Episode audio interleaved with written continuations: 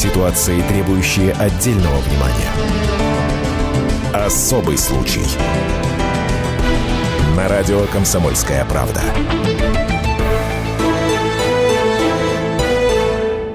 Здравствуйте, я Елена Ханга и Ольга Медведева. Приветствую вас.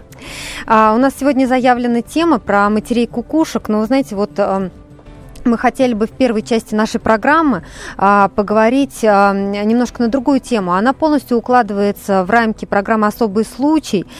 Если вы помните, некоторое время назад мы активно обсуждали события в Фергюсоне, где были массовые беспорядки. И вот сегодня пришла новость о том, что в Нью-Йорке снова вспыхнули протесты, правда, на этот раз пока еще мирные.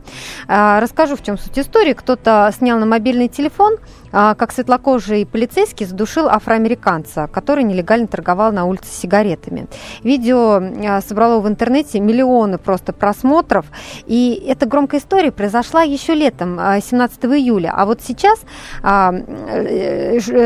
суд присяжных в Нью-Йорке вынес вердикт. И, как и в случае с полицейским из Фергюсона, обвиняемого в убийстве этого полицейского тоже оправдали. И общественность возмутила именно то, что второй раз оправдывают полицейского, и, как они считают, что, в общем-то, нарушают все права. Вот в итоге тысячи жителей Нью-Йорка вышли протестовать на улице. Многие легли на мостовую, кричали: «Я не могу дышать», потому что погибший был астматиком. Все подробности этой истории вы можете прочитать на нашем сайте kp.ru. А с Еленой мы, когда вот были беспорядки в Фергюсоне, обсуждали как раз, почему это произошло, какие могут быть последствия и так далее. Вот сейчас Елену я не могу не спросить. В прошлый раз, Елена, вот когда мы говорили про Фергюсон, вы говорили, что там никакого этнического оттенка нет. Ну вот вторая история. Опять светлокожие... Я такое не могу сказать. Никакого этнического оттенка нет. В чем? В том, что полицейский убил этого парня? Нет, я-то как раз считаю, что полицейский так поступил именно потому, что этот парень был черный. Мне кажется, что если бы был афроамериканец, мне кажется, что если бы он был белым, то полицейский не превысил свои полномочия. Он, может быть, конечно же, пытался его остановить, но он бы стрелял по ногам. Или после первого выстрела он бы не продолжал стрелять, когда парень уже поднял руки вверх. Но этническую сторону мы обсуждали, когда вы говорили о том, что вышли на улицы и светлокожие, и темнокожие. Да, совершенно верно. В городе Фергюсоне, и не только в нем, это все эти протесты, они были, по-моему, в 90 городах, и потом даже в Лондоне были какие-то протесты. В Фергюсоне, когда там начались беспорядки, 90 городов охватили все эти волнения, это правда. И очень важно понять, что люди, которые выходили на улицы, это были и белые, и афроамериканцы. То есть люди были... Это не было черных против белых. Это не был конфликт народа против правительства. Это был конфликт американцев против беспредела полицейских. То есть против конкретной ситуации, против конкретного решения. А еще точнее, это было не только против беспредела полицейских, но против решения суда присяжных, которые сочли этот случай нормальным. Ну а как вы считаете, почему второй раз суд оправдывает полицейского за убийство, пусть даже неумышленное, например, убийство?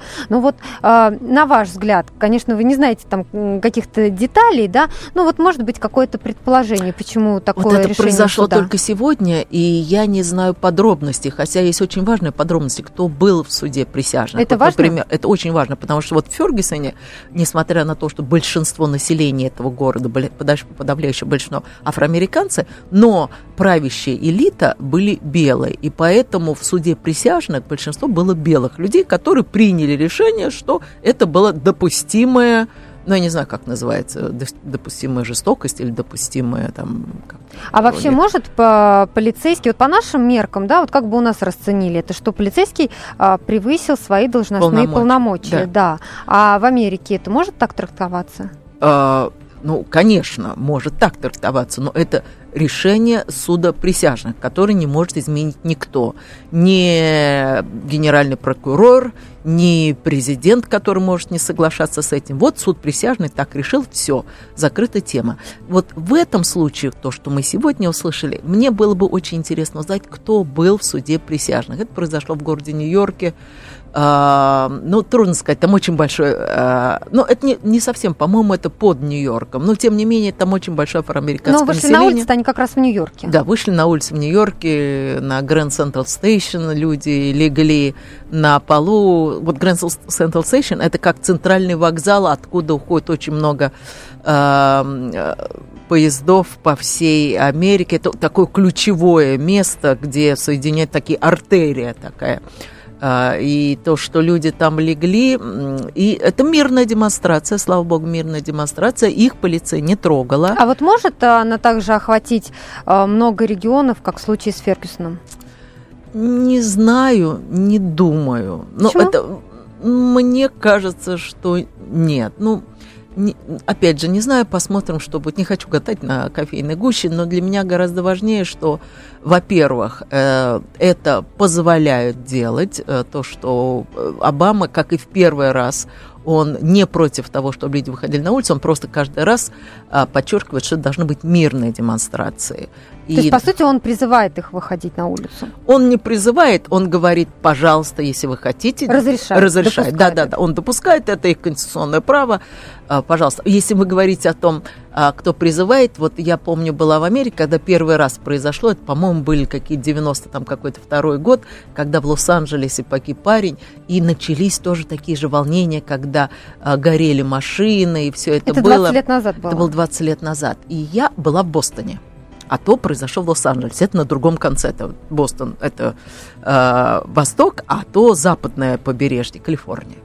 И я пошла в церковь в воскресенье, афроамериканскую церковь. И священник посмотрел на людей, которые в этот день пришли, и сказали, а что вы здесь делаете? Что вы здесь делаете? Ваши братья протестуют там, на другом конце Америки, а вы тут пришли песни петь и слушать меня. Ну-ка, давайте, собирайтесь, поезжайте. Я тогда была так потрясена, что священник, он настолько участвует в политической жизни Америки. Ну, у нас совсем разные традиции, поэтому, конечно, нельзя сравнивать то с тем, что у нас происходит и что там, и это неправильно, на мой взгляд, сравнивать. Но то, что американцы привыкли все свои недовольства выносить и вот так вот демонстрировать, и ложиться на пол большой станции, это нормально. Мы сейчас прервемся на несколько минут, впереди у нас реклама, выпуск новостей, и после этого мы будем говорить о матерях-кукушках, наказывать их или повышать пособие, чтобы они не бросали детей. Телефон прямого эфира 8 800 200 ровно 9702, будем принимать ваши звонки, никуда не переключайтесь. Особый случай. Темы, о которых говорят. Небанальные точки зрения, мнения и факты. А еще хорошая провокация. Губин Лайф. Каждый вторник, четверг и пятницу после 6 вечера по московскому времени на радио «Комсомольская правда». Ситуации, требующие отдельного внимания. Особый случай. На радио «Комсомольская правда».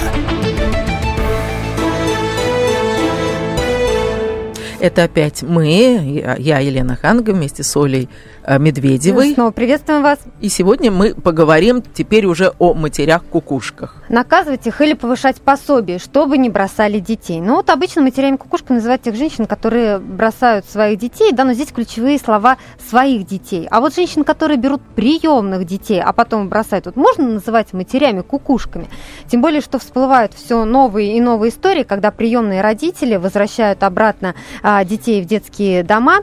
Сегодня у нас на связи будут и приемные родители, и родственники матерей, отказавшихся от своих детей. А пока мы зададим несколько вопросов нашему эксперту. У нас сегодня в студии Светлана Петровна Камков, начальник отдела опеки и попечительства Пресненского района Москвы. Светлана Петровна, здравствуйте, приветствуем вас. Вот, знаете, недавно страница «Комсомольской правды» на сайте kp.ru обсуждалась такая история. Усыновленный мальчик из Комсомольска-на-Амуре 10 лет прожил во Франции, после чего оказался не нужен приемным родителям и снова оказался в российском детском доме. Вообще у него мама русская, она из Комсомольска-на-Амуре. Она его усыновила еще здесь. И потом вышла благополучно замуж за француза и уехала туда. А через 10 лет он оказался ей не нужен. Вот ему стало 13 лет, и она отдала его обратно. Поэтому у меня вот к Светлане Петровне такой вот вопрос вообще, как отслеживается судьба приемных детей? Ну, начнем с того, что... И вообще, что говорит закон? Вот насколько легко можно отказаться? Давайте разграничим как бы понятия. Вот вы говорите, там, кукушки, их наказывать или давать пособие. Давайте начнем с того, что я вообще кардинально против вот этих двух как бы моментов. Я считаю, надо помогать. Да, вот об этом надо говорить, потому что помогать как? Любому родителю воспитанию, который занимается воспитанием ребенка своего или чужого, с чужим там я отдельно поговорю, нужна помощь.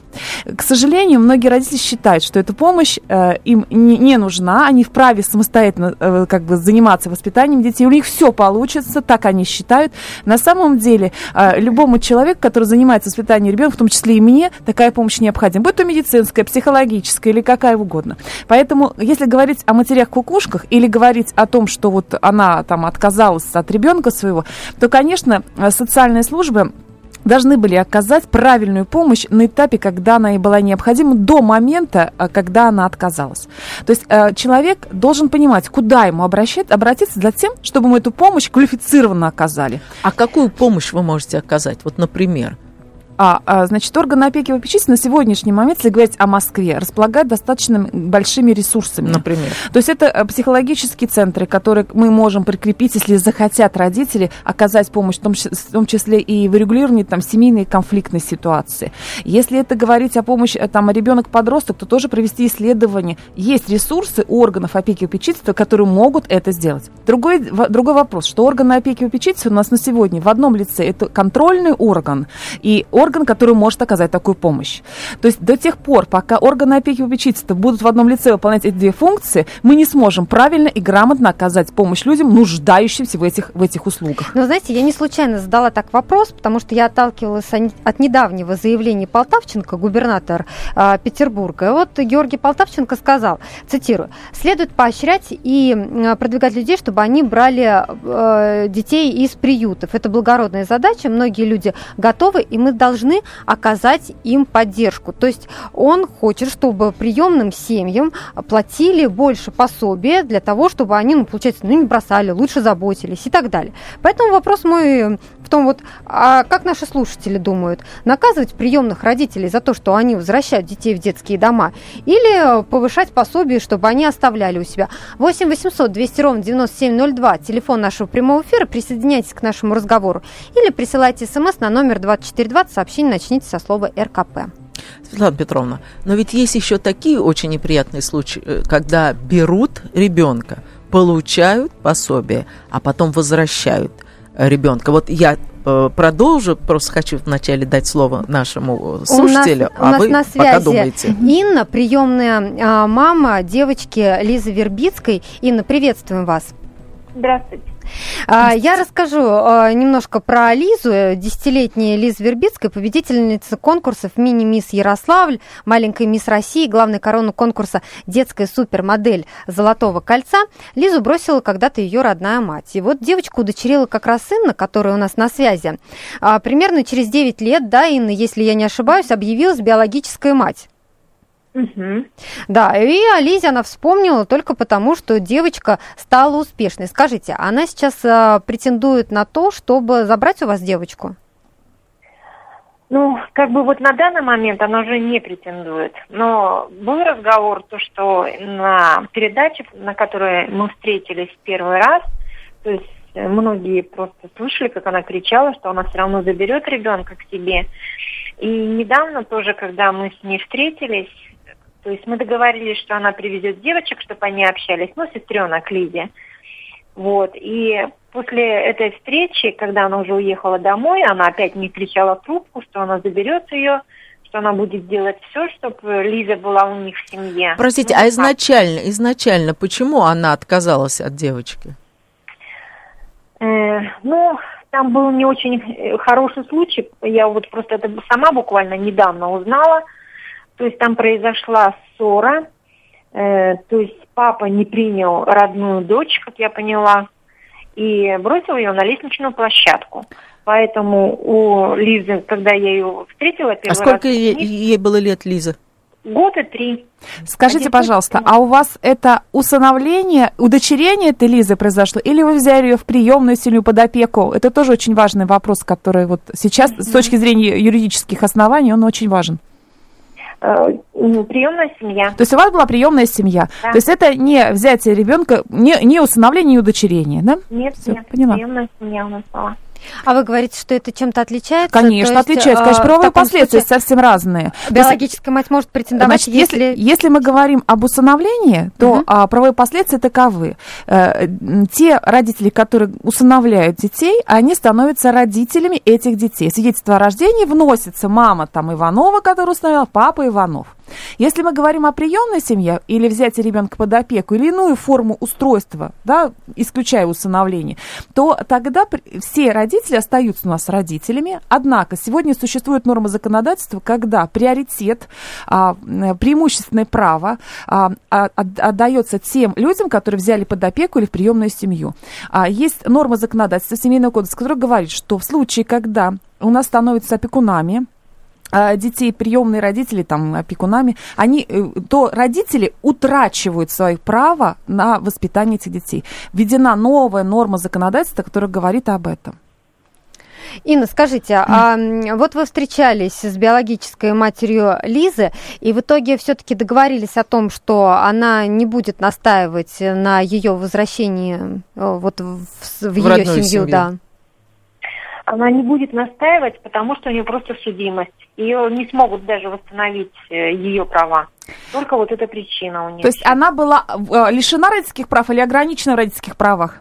То есть она статус ребенка был... Она была лишена родительских прав. Да. То есть она не имеет права теперь забрать ребенка. На сегодняшний момент ей нужно очень большую процедуру пройти в восстановлении в родительских правах. То есть как бы, да. И еще раз вам говорю, что норма законодательства, Семейный кодекс говорит, что опекуны, приемные родители имеют преимущественное право на занятие воспитанием такого ребенка. И, возможно, возврат ребенку только в том случае, если отвечает интересам ребенка, и б, согласны приемные родители на этом. Светлана Петровна, но вы не упомянули мнение ребенка. К мнению ребенка кто-нибудь прислушивается? Да, конечно, прислушивается. Давайте у Инны узнаем, что говорит Лиза по этому поводу. Вот она встречалась ведь со своей биологической матерью, она ее видела, она видела сестер, да? Да. Как она отреагировала? Она категорически против встречаться с мамой, потому что мама, Ну, она вас считает своей мамой, она вас наверняка называет мамой. Да, она с самого начала меня называла мама, и для нее биологическая мама – это чужая тетя просто сейчас. Все, она не хочет с ней встречаться. Угу. А с сестрами? С сестрами она как бы хотела встречаться, и она встречалась и на программе, и то есть еще девочек привозили, они тут в каникулы играли с ними. Но так как у них семья не очень благополучная, я не знаю, чем занимаются у них дети – то вы, в общем-то, против таких встреч, да? Против, потому что я не знаю, чем там занимаются вообще. Спасибо большое за вашу историю. Спасибо. Это была Инна, приемная мама Лизы Вербицкой, 10-летней девочки, которую в свое время биологическая мать бросила. Светлана Петровна, а вот когда... Да, я вам задала вопрос, у вас есть буквально 1 минута, помните? Да, помню этот вопрос по поводу того, пособий. Считаю, что, значит, необходимо и как бы давать какие-то денежные средства и пособия, но и необходимо контролировать расходование этих денежных средств, а также необходимо оказывать помощь не только вот в материальном, да, помощь, а помощь именно социальная какая-то помощь. Понимаете, вот эти люди, которые берут под опеку или в приемную семью, я просто снимаю перед ними шляпу, потому что, конечно, они свою семью, которую они берут, они подвергают каким-то кризисным моментам. Мы сейчас прервемся на несколько минут, впереди у нас реклама, выпуск новостей, никуда не переключайтесь, через 4 минуты мы снова будем в этой студии. Я буду говорить. Особый случай. Каждую субботу с 16 до 17 часов на радиостанции «Комсомольская правда» я, Леонид Альшанский, почетный адвокат России, веду передачу «Народный адвокат» и отвечаю на ваши вопросы по проблемам административного права, ГАИ, таможенник, пограничник, гражданского права, дачной амнистии, земельных отношений, обманы страховых компаний. Обо всем этом вы услышите в наших передачах каждую субботу с 16 до 17 часов. Ситуации, требующие отдельного внимания. Особый случай. На радио «Комсомольская правда».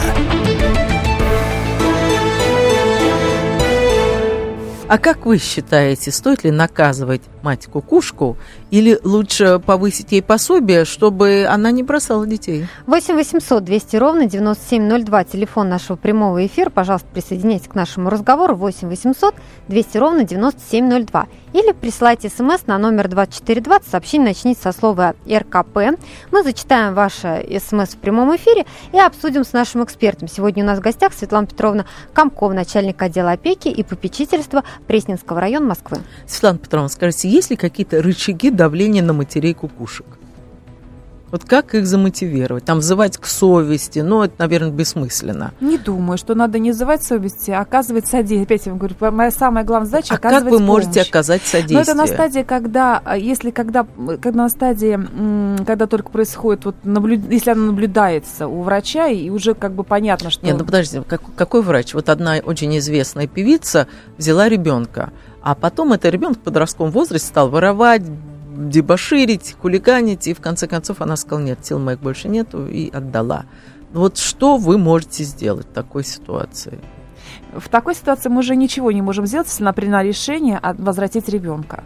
Потому что, может быть, благо будет для ребенка, что это может быть протест, вот как раз о том, чем я говорила, что не было вовремя оказана помощь, что не было профилактики того, что, беря ребенка, мы считаем, что мы своим теплом, заботой и всем мы сделаем из него человека. Но у него же есть какие-то моменты, которые были до нас, да, мы не знаем этих моментов, они всплывут в любой. То есть все, ведь, хотя мы говорим о науке генетики, да, которые отрицали первоначально, но она есть.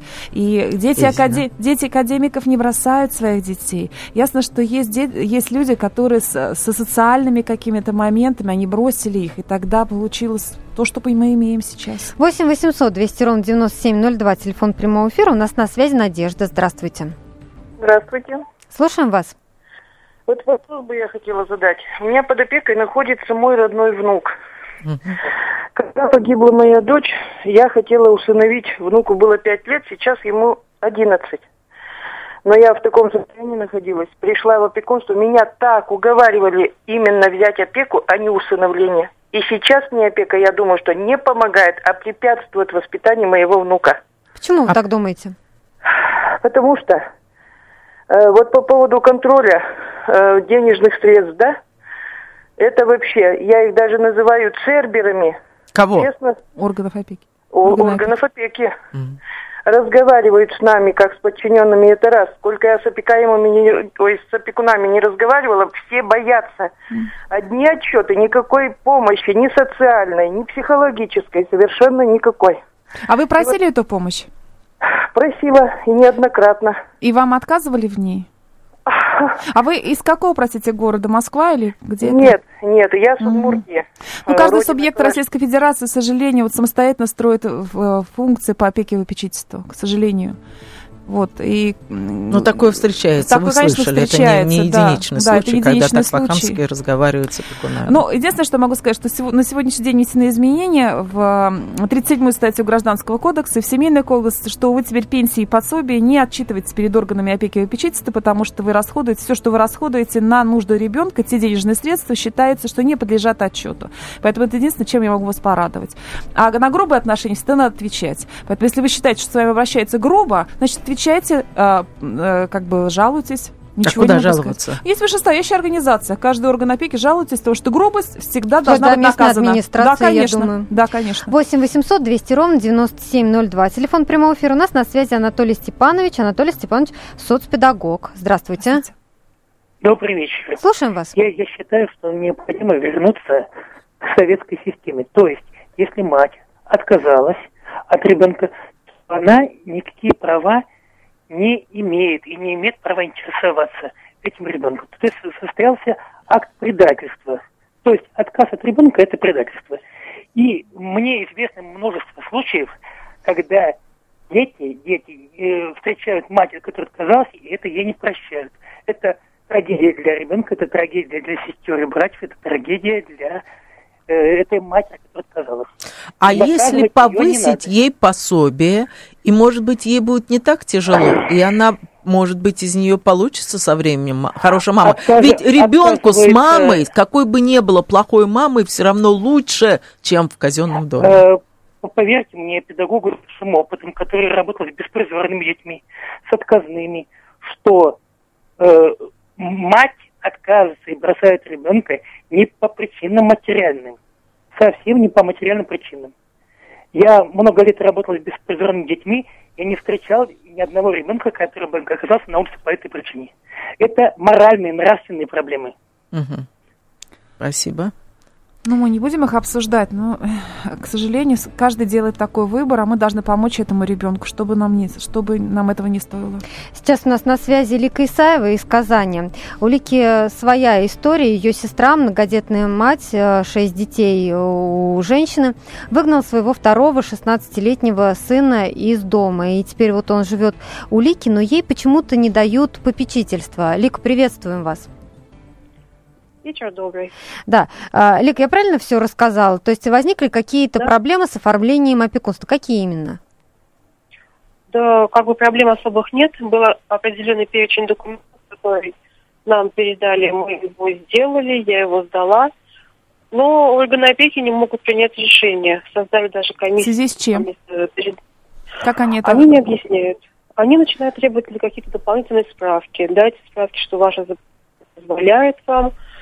У меня гипертония, значит, ухаживать за ребенком, дайте справку туда, что вы такая... Ну, типа того, что вплоть до того, что вы не умрете, все будет хорошо. Значит, смотрите... Банально какие-то вещи странные. Опять вам говорю, что очень существенные изменения внесены, в том числе и по медицинскому обследованию.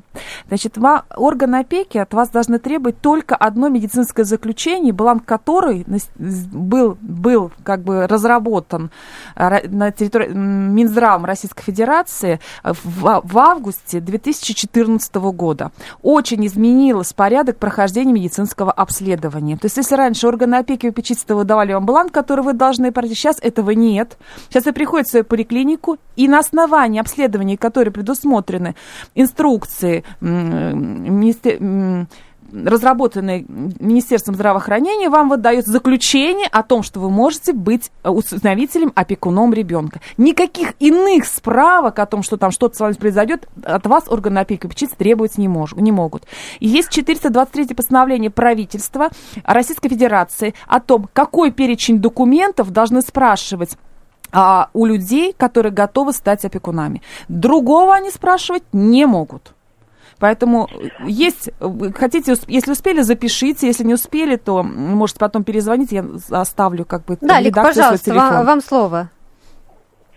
Да, я все понимаю, я все смотрела, все документы изучила, и законы, и как это должно проходить.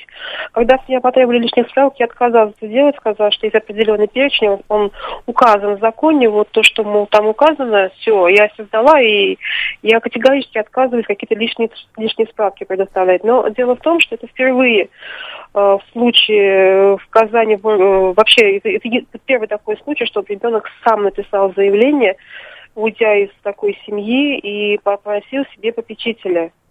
И именно, по-моему, именно из-за этого наши органы опеки и администрация района ломает голову, как быть, дать попечительство или нет. Они не должны ломать голову, они должны принимать решение. Если они вам это решение не выдали в течение месяца, обжалуйте действия, бездействия должностных лиц. Суд обяжет их назначить вам попечительство. Ну, то есть для начала, Лики, куда вот сейчас податься? Если в течение месяца вы не получили ответ по закону об обращении граждан Российской Федерации, любая организация вам должна предоставить либо ответ мотивированный отказ, либо вам предоставить составить те требования, которые, те решения, которые они должны были принять. Если они этого не сделали, суд обяжет их это сделать. Понятно, что это, может, процедура затянется, но в судебных инстанциях рассматривается вопрос в течение месяца. Также вы должны подать документы. Даже если вы сдали документы, вам ничего не ответили, это называется бездействие должностных лиц, обращайтесь, вам суд обяжет просто органы опеки и попечительства рассмотреть ваше заявление с точки зрения существующих прав и норм. А у меня чисто житейский вопрос, у нас минута до перерыва. Я бы хотела вот Лику спросить. Лик, ну а как так вообще получилось, что многодетная мать, 6 детей, и вдруг она одного сына выгнала? Дело в том, что Елена не общается с нами на протяжении последних 15 лет. Детям категорически запрещено видеться со мной, с тетей, с моими родителями, то есть своими бабушками и дедушками. И это связано с тем, что просто вот человек такой, понимаете, как вот кабаниха в грязи. Все должно жить, все должны в семье жить по ее законам, по ее уставам, по ее требованиям. Все, что ей не подчиняется, все должно... Лик, ну мы вам желаем удачи и надеемся, что советы вот нашего эксперта, у нас Светлана Петровна Камков, начальник отдела опеки и попечительства Пресненского района Москвы, посоветовала, как быть. Надеемся, что у вас все получится. Мы сейчас прервемся на несколько минут. Впереди у нас реклама, выпуск новостей. Я напомню, телефон прямого эфира 8 800 200 ровно 9702. Будем принимать ваши звонки.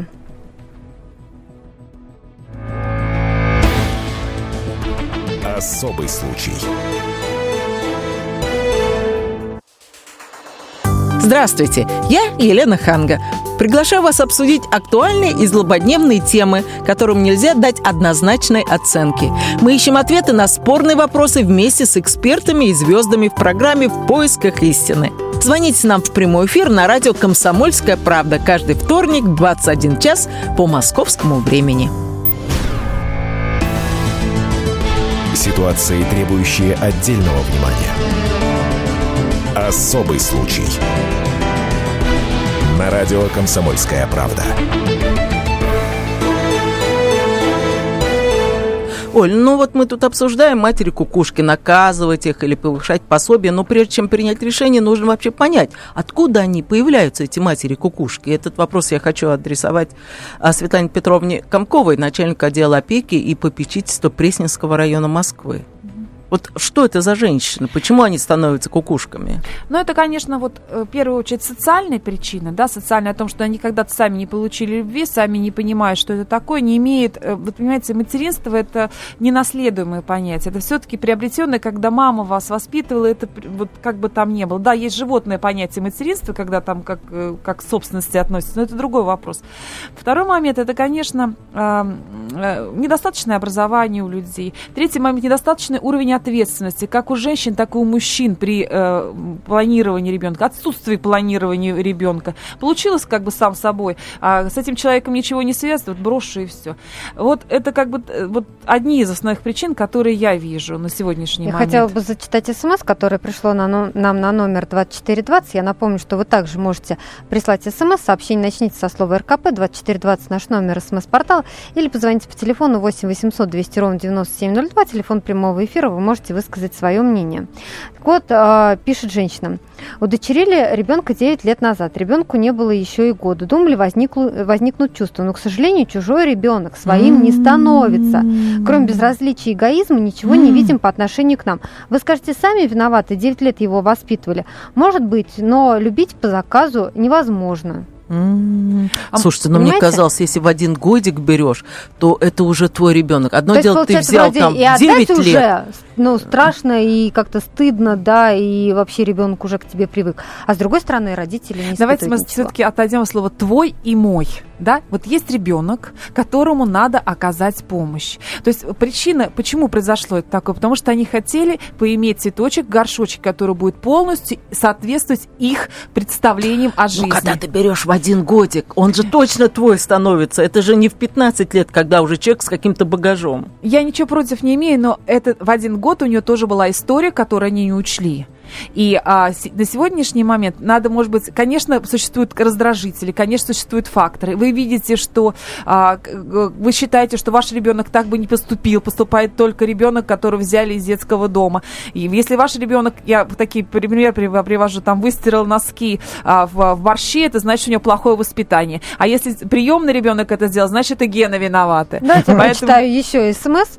Напомню, смс-портал номер 2420. Сообщение начните со слова РКП или позвоните по телефону прямого эфира 8 800 200 ровно 9702. Вот что нам пишут. Все детдомские дети – это коты в мешке. В тяжелых случаях их он даже усыновители назад в детдом отдают. А что имеют право? Имеют право. Ну, право имеют у нас все, пожалуйста, но мы говорим о том, вот я говорила перед началом эфира о том, что первое, дети у нас для того, чтобы размещаться в семью, должны быть подготовлены к размещению в семью. Сами дети, конечно, безусловно, то есть они должны быть готовы принимать доброту, заботу и правильно на это реагировать. Второй момент, должны быть подготовлены родители для принятия такого ребенка в семье. Размещение ребенка в любую семью, в том числе и рождение ребенка, это испытание семьи на прочность. Потому что ребенок – это не созидатель, это не цемент, это разрушительная сила, которая испытывает нас, причем рождение ребенка своего тоже, испытывает нас, насколько мы способны сохранить отношения семейные. Четвертый уже момент, который я хотела бы сказать, это о том, что родители, которые, сейчас мы говорим, там, школа приемных родителей, это о них тоже надлежащим образом проходит определенный уровень программы, там 26, 30, 70 часов, я не помню, сколько это, но они все равно не получают необходимого уровня подготовки и закалки для воспитания таких детей. У нас на связи Татьяна Андреевна Щелчкова. Это директор детского дома в Волгоградской области. Татьяна Андреевна, здравствуйте. Здравствуйте. Скажите, вот вы верите в то, что матери-кукушки могут исправиться?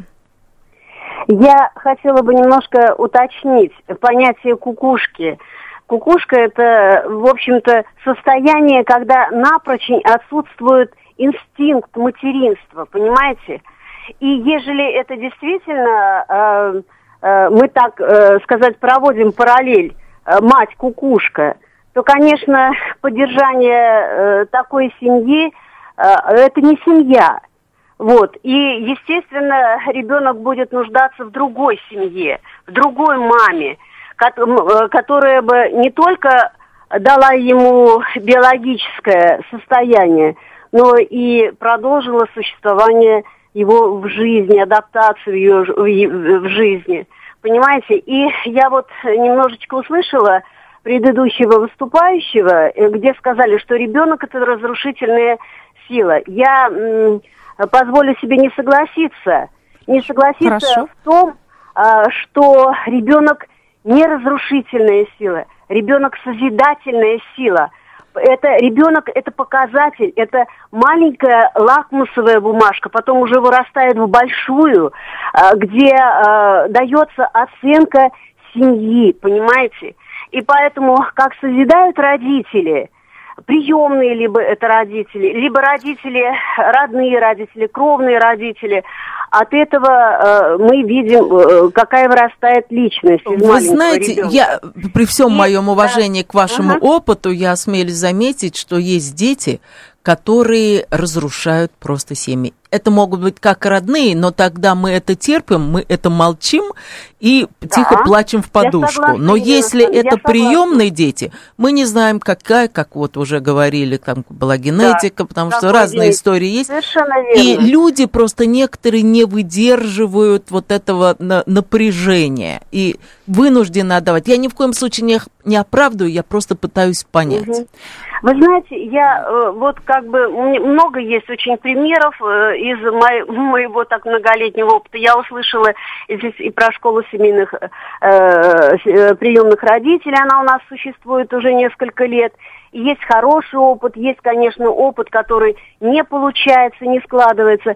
Но я хотела бы сказать, что, в общем-то, ребенку нужно давать возможность и жить в приемной семье, понимаете? То, что не готовы, ну так скажем, я бы сказала, что это нужно взять какой-то определенный крест. И вот, знаете, из опыта работы, когда бескорыстное идет либо усыновление, либо определение другого приемной семьи, да, опеки и так далее, то здесь получается у людей. Татьяна Андреевна, а вот в вашей практике были случаи, когда, допустим, мать оставляла своего ребенка, а потом возвращала его себе? Вот она решила исправиться и захотела этого ребенка вернуть. Уникальнейший был случай. Я сегодня только делилась вот с Катериной тоже, с журналистом. Много лет назад мне позвонили и сказали, что ребенок живет в собачьей будке. И, знаете, я немедленно организовала опеку, правоохранительные органы, мы выехали туда. Ребенку было 4 года. Вот. Мальчик, который... А мама, беженцы они были, мы юг все-таки, так сказать, России, когда вот эти начались процессы 90-х годов, очень много приехало людей сюда. И она оставив ребенка, загуляла, и ребенок жил с собакой. Подкармливали соседи, и ребенок настолько привязался к собаке, когда я его ласково прижимала потом. Ну, мы его забрали в детский дом, и я ласково его прижимала, он меня гладил и говорил: «Собака». Понимаете? И прошло много времени, знаете, ребенок пошел, ему было 4 года, 3 года проходит, ребенок идет в первый класс, и вдруг появляется женщина на пороге моего кабинета, падает на колени, буквально ползет и... Я умоляю вас, покажите мне, я только взгляну на него. Ну, состоялся разговор был нелегкий, вот, но возможность дать с матерью общаться, вот, скромные, да? Скажите, вернули в семью ребенка? Да, вернули в семью ребенка. И все хорошо? Она не передумала через неделю? Нет, это уже, это 6-й год был. Ну, это шикарная история, Татьяна Андреевна, благодарим вас за это. Рассказ и вообще за ваши комментарии по нашей теме. Татьяна Андреевна Щелчкова, директор детского дома Волгоградской области, была у нас на связи, но у нас остается полминуты. Да, и поэтому мы уже будем сворачивать наших слушателей. Отправляем на сайт fm.kp.ru. Те, кто не дозвонился или не смог написать смс, пожалуйста, наш сайт fm.kp.ru. Вы можете там оставить свой комментарий. Я напомню, что у нас в гостях сегодня была Светлана Петровна Камков, начальник отдела опеки и попечительства Пресненского района Москвы. Спасибо вам. Ну а мы, Елена Ханга, Ольга Медведева, прощаемся с вами и желаем гармонии в ваших семьях. Всего доброго. Спасибо. Всего доброго. До свидания. До свидания. Особый случай. Будьте всегда в курсе событий. Установите на свой смартфон приложение «Радио Комсомольская правда». Слушайте в любой точке мира. Актуальные новости, эксклюзивные интервью, профессиональные комментарии. Доступны версии для iOS и Android. Радио «Комсомольская правда». В вашем мобильном.